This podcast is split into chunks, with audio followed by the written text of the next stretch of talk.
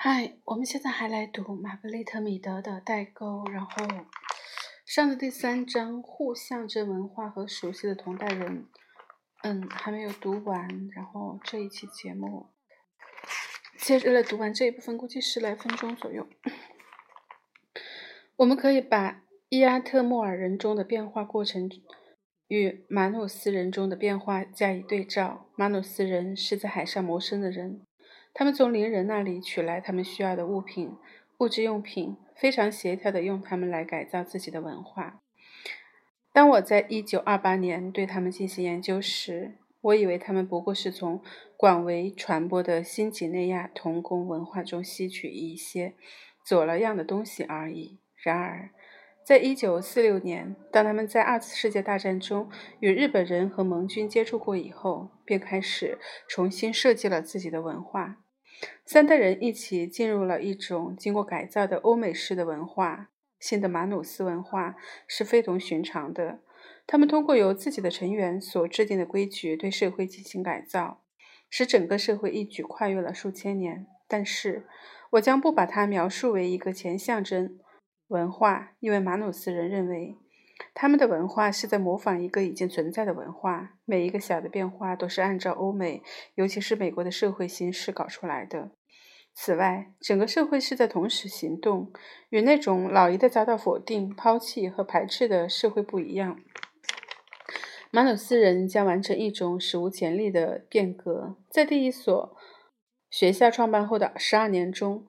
他们向巴布亚新内新几内亚提供了教师、职员、翻译和护士，并向在莫尔斯比港新建的巴布巴布亚新几内亚大学派出了首批学生。由于在变革的规划中把祖辈人也包括在内，他们就获得了后象征文化的力量，而这是一种对变化特别适应的后象征文化。核心家庭中排除了祖辈人。与所有亲属的联系都大大削弱了。这在已经实现了工业化和正在实现工业化的国家中已是现实。核心家庭的集中出现在移民中很典型，因为移民是大批跋山涉水而来的人，不得不去适应新的、极为不同的生活方式。这种对核心家庭的强调，最终会在新文化中得到体现，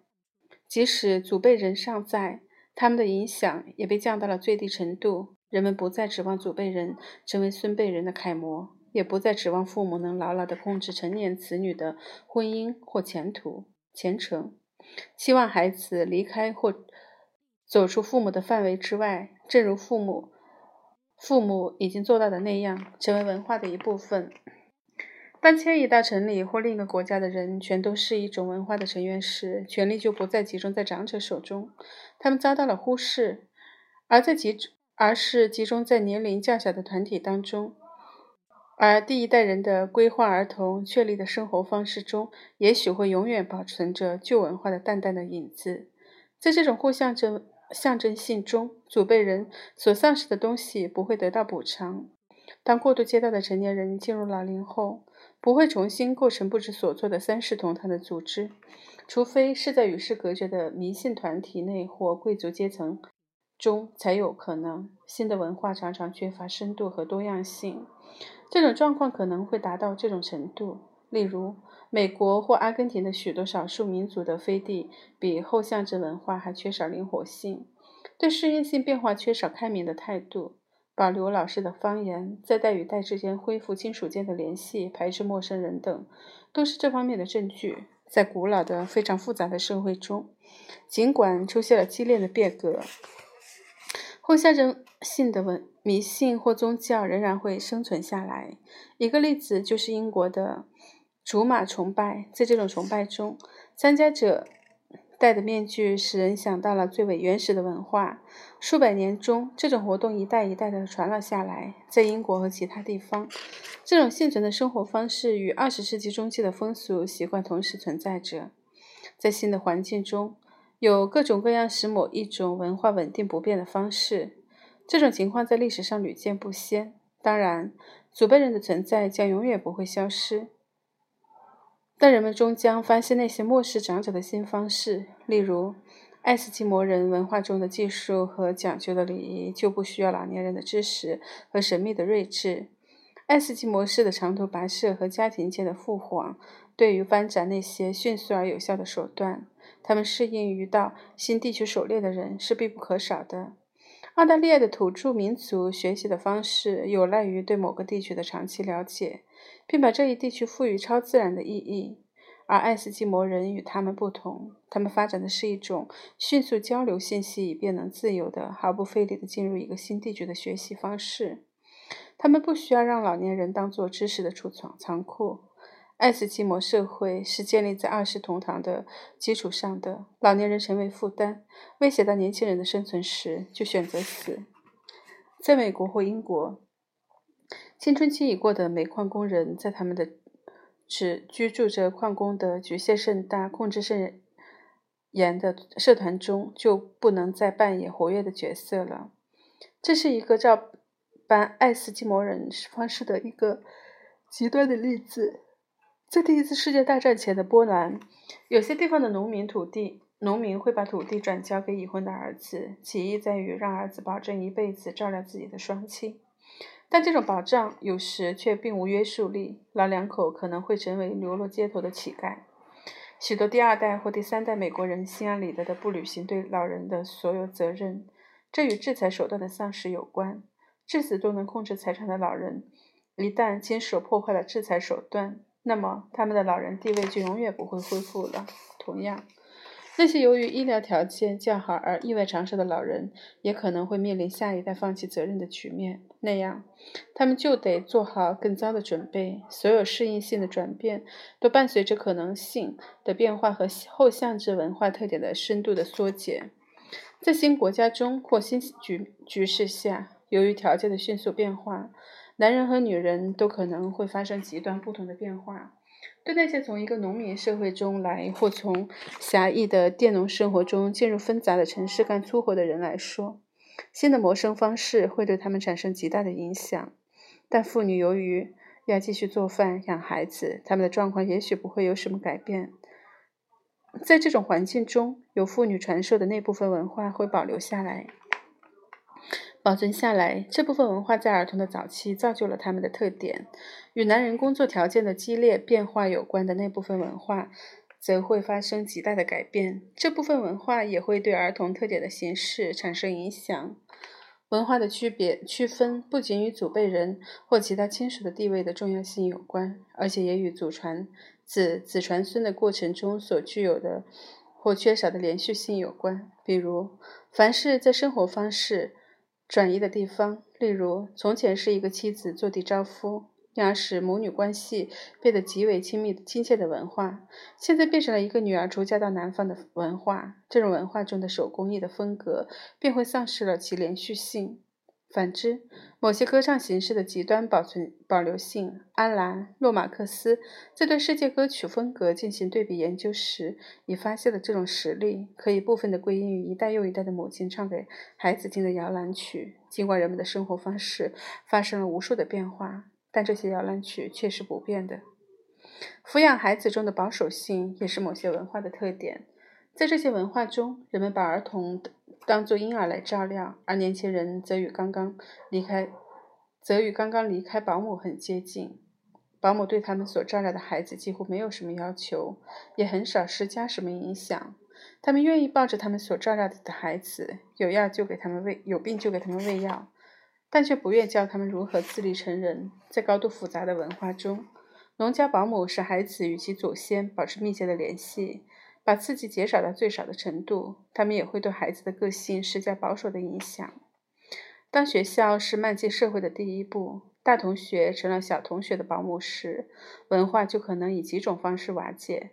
大同学既和那种传统的整日进行的教育方式无缘，也和老师那种全新的教学内容和教学形式无关。当然，倘若富人家不再用农夫来照料其子女，这种情况也会发生。在这两种情况中，都会出现一种新的因素。在其他重，在其他重任在身的父母对孩子的要求偏高，但缺乏耐心，愿意让孩子保持依赖性，总爱把孩子看得很小。此外，他们给孩子树立的模式是技巧性较高的，比较复杂的。儿童教育中的层级、阶层或阶级成分会在不同的阶层或阶级之间带着极为复杂的相互关系。在美国的东南部，上层社会白人的孩子是由黑人保姆抚养的，白人孩子便获得了一种与黑人接近的意识，而保姆则学会了以不同于对待自己孩子的方式对待托付给他的孩子。在这两个相互影响的群体之间存在着的那种亲密关系，在不雇佣在不雇佣仆人的白人中和不做家仆的黑人中是不存在的。然而，使黑人与白人之间的距离增大和敌意加深的原因之一，就是有一种新的隔离：雇佣仆人的家庭减少了。当保姆看守黑人。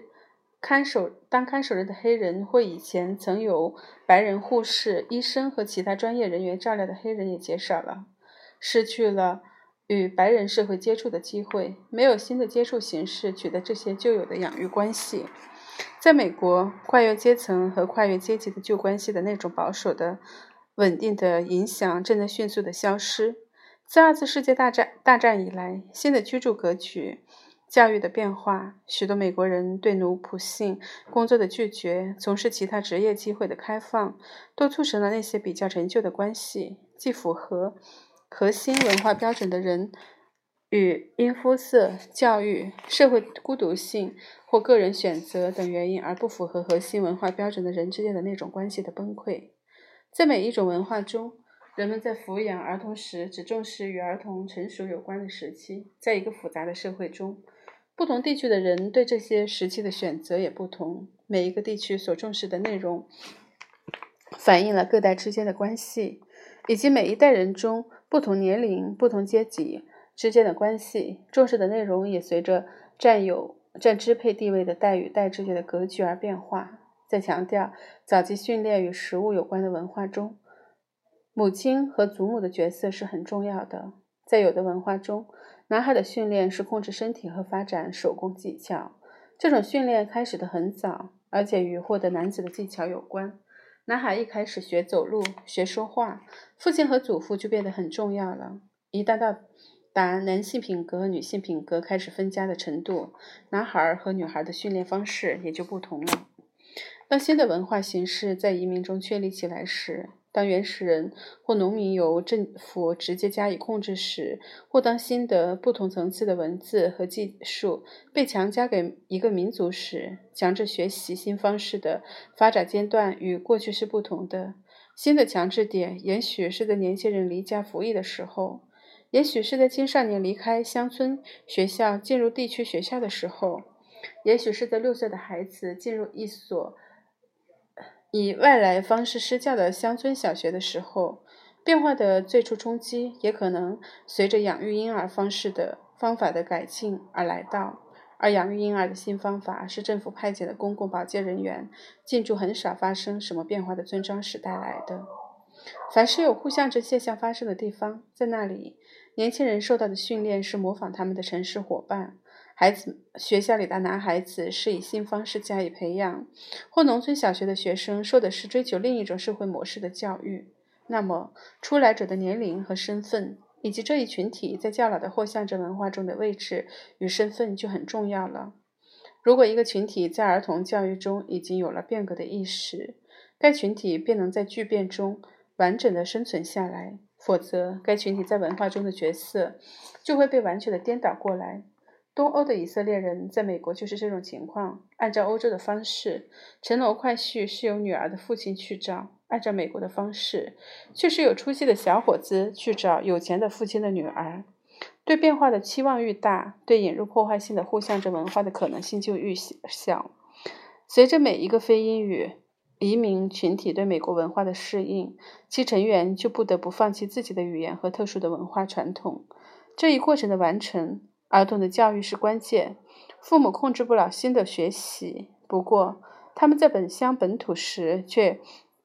也控制不了正式的教育。在美国，他们不得不任凭孩子自己去上学，不得不接受孩子们对什么是正确的美国的行为的解释。孩子们只能以老师的教诲和童年伙伴的榜样为指南。最终，移民子女的经验与全美国儿童的经验相一致。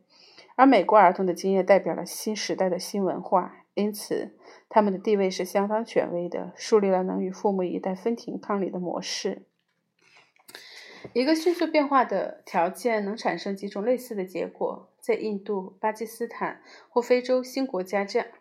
新国家这样的国度里，儿童也是新方式的权威。父母失去了判断和控制的权利，但如果变化只发生在一国的范围内，则旧文化的联合重压、文物遗迹对旧文化的恢复力和祖辈人的存在，都能对儿童所宣称的新权威加以调整。然而，在那些由多种移民组合的国家里，互相之的影响便会加倍。父母们在时空方面都被取代了。他们发现，保持任何控制的想法，甚而甚而至于相信控制是可能的或值得一争的想法，都会遇到双倍的困难。凡是在整个文化中，同龄人中的互象征现象已经制度化的地方。人们会发现青年文化的现象，或曰青少年文化与学校系统所鼓励的年龄分层变得日益重要。在美国，到二十世纪初，人们才感到了互象征现象的广泛的文化影响，核心家庭建立起来了。孙辈人不再希望与祖辈人关系密切，而父母父母由于失去了支配性地位，便把建立标准的任务拱手交给了儿童自己。到了一九二零年，风格的建立立权开始转向了以每一代成功的青少年团体命名的群众团体。父母的约束权交给了更广阔的社团。到六十年代时，这一变化的影响就是新一代中产阶级的某部分变成了类似少数民族团伙的组织，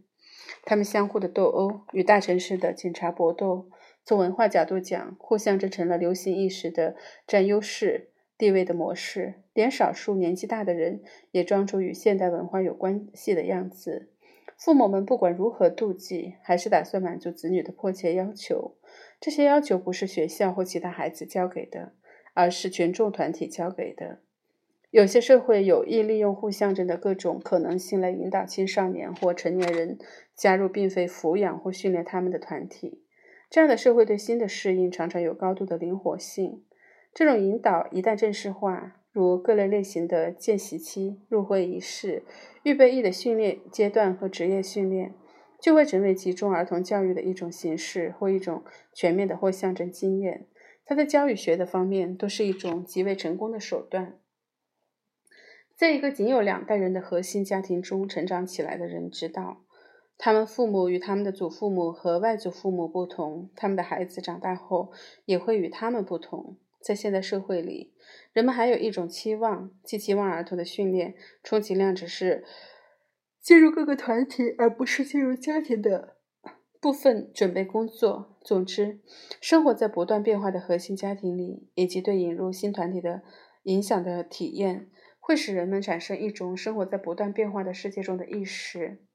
对家庭中代与代之间的变化和进入新团体所导致的社会变化。体会得越来越深，社会系统就变得越来越脆弱，个人的安全感就越少。但是，为不稳定局面提供了理论基础的思想的进步，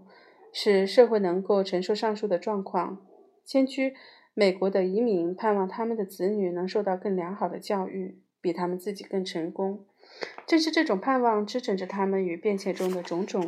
困难进行斗争。故此，在我们这种社会变动性很大的社会里，在教育和生活方面方式方面，就不可避免地产生代与代之间的锻炼。然而，当年轻人脱离父母的阶层后，会与上两代成年人所共有的某些价值相遇。这些被所有成年人所持有的不变信念的特点是无法分析的，就像在后象征文化中的情形一样。在与世隔绝的社会里，重建僵化的成年人舆论要相对容易，但在当今互相联系的世界里，则只有靠铁幕或竹密才能保证表面的一致。现代社会的一个较重要的特点是后象征的早期形式的消失。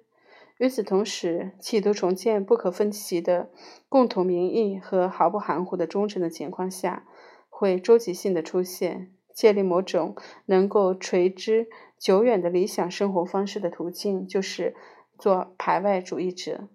革命者的追随者。或依靠那种试图建立封闭社会的乌托邦式的狂热，现代世界的另一个特点是承认各代之间的锻炼，承认每一代新人都将经历技术不同的世界，但这种承认不能将其范围扩大到承认各代界的变化都是一种新秩序。犹太人和亚美尼亚人这两个文化团体，祖祖辈辈都是这样抚养他们孩子的，既希望他们流动，学习新的语言，又不让他们失去自己的文化认同意识。在我们自己的文化和其他许多的文化中，抚养孩子的方法与此基本相同。希望孩子在不变化中求变化。如果承认年轻一代或他们的团某些团体的价值与他们的长者的价值是不同种类的，那么单是这一点就会被视作一种对道德、爱国心和宗教价值的威胁。他们的父母就是用这种价值来支撑或象征性的。发自己内心的热情和刚刚以后象征方式确立的抵御外来势力的忠诚。成年一代总是假设各代人与人对真善美都有着一致的看法。人类的本质，其内在的理解、思维、感情和行为方式，基本上是永恒的。当然，这些信念与人类学的发现的全面界定结果。是不一致的。人类学可以用资料文献证明，技术与制度形式的革新不可避免地带来文化特征的变化。人们惊奇惊讶地发现，看到求变的信念是多么容易与不不变的信念合流。即使在那些历史文献浩如烟海，其成员承认历史不仅由目前的理想结构，而且也是有有据可查的。历史事实所构成的文化中，也会发生上述现象。当代对人类的困境，也可以说是人类的新机会的论述，并不能预见文化变革和文化传播的新机制的出现。而这些变革和传播与我们所熟悉的后象征和互象征机制有着根本的不同。然而，我相信新的文化形式正在出现，我把它称之为前象征文化。据我说。现今的儿童面临着一个完全未知的、婴儿也无法掌握的未来。正如在一个稳定的老年人控制的、以父母为榜样的、在许多方面含有后象征因素的文化中，一代人发生了互象征性的变化一样，我相信，把先驱者的模式，即第一代先驱移民进入一个未开发的、无人居住地区的模式。应用到我目前的局势中来，我们就能够或将能够做得更好。但是，若说起向宇宙空间移民，即地理移民的概念，我想我我们还是趁早用一个新的移民概念取代原概念为好。这两个十年中，就是1940到1960年，世事风云已无可挽回地改变了人与人之间和人与自然之间的关系。计算机的发明。原子链变与聚变在军事和民用领域的成功应用，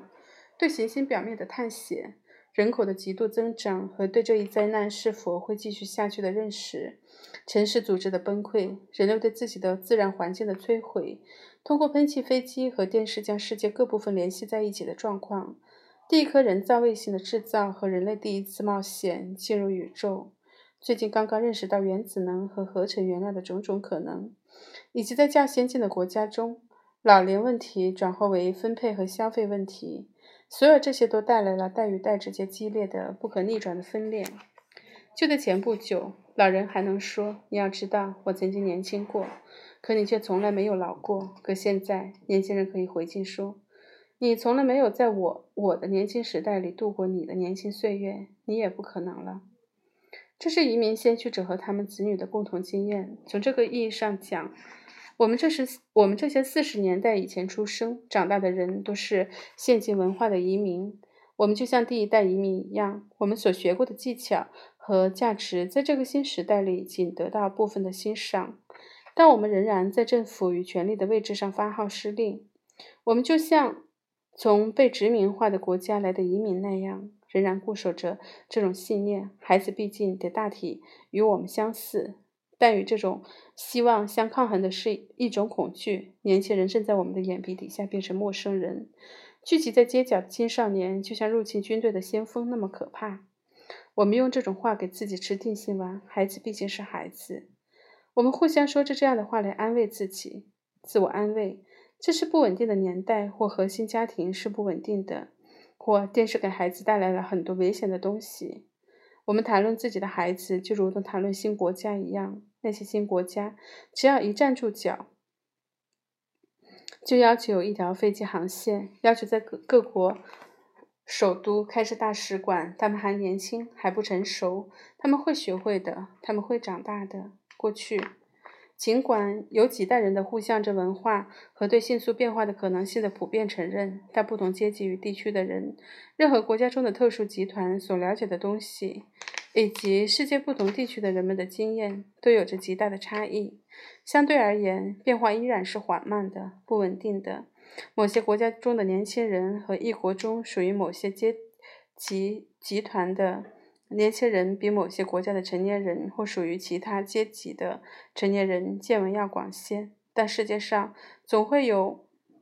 比所有的青年人懂得更多。就经验而言的成年人，现在由于世界上的所有人突然都成了电子通讯网络中的一部分，因而各地的青年人都共享着一种经验，这是老年人未曾有过的或将不会再有的经验。相反，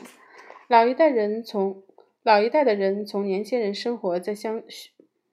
相继出现的变化中，史无前例的经验里，绝不会再看到有重复的现象出现。这种代与代之间的锻炼是全新的，它是全球性的，带有普遍性的。现在的儿童是在他们的长者未曾经历过的世界里生活，几乎没有哪个成年人曾想到事情会变成这样。知道事情会变成这样的人是在。未来的前象征文化的先驱者，而在未来的社会中，前象征文化到底是什么样，就不得而知了。OK，就先读到这里，然后，然后，然后也没有什么了。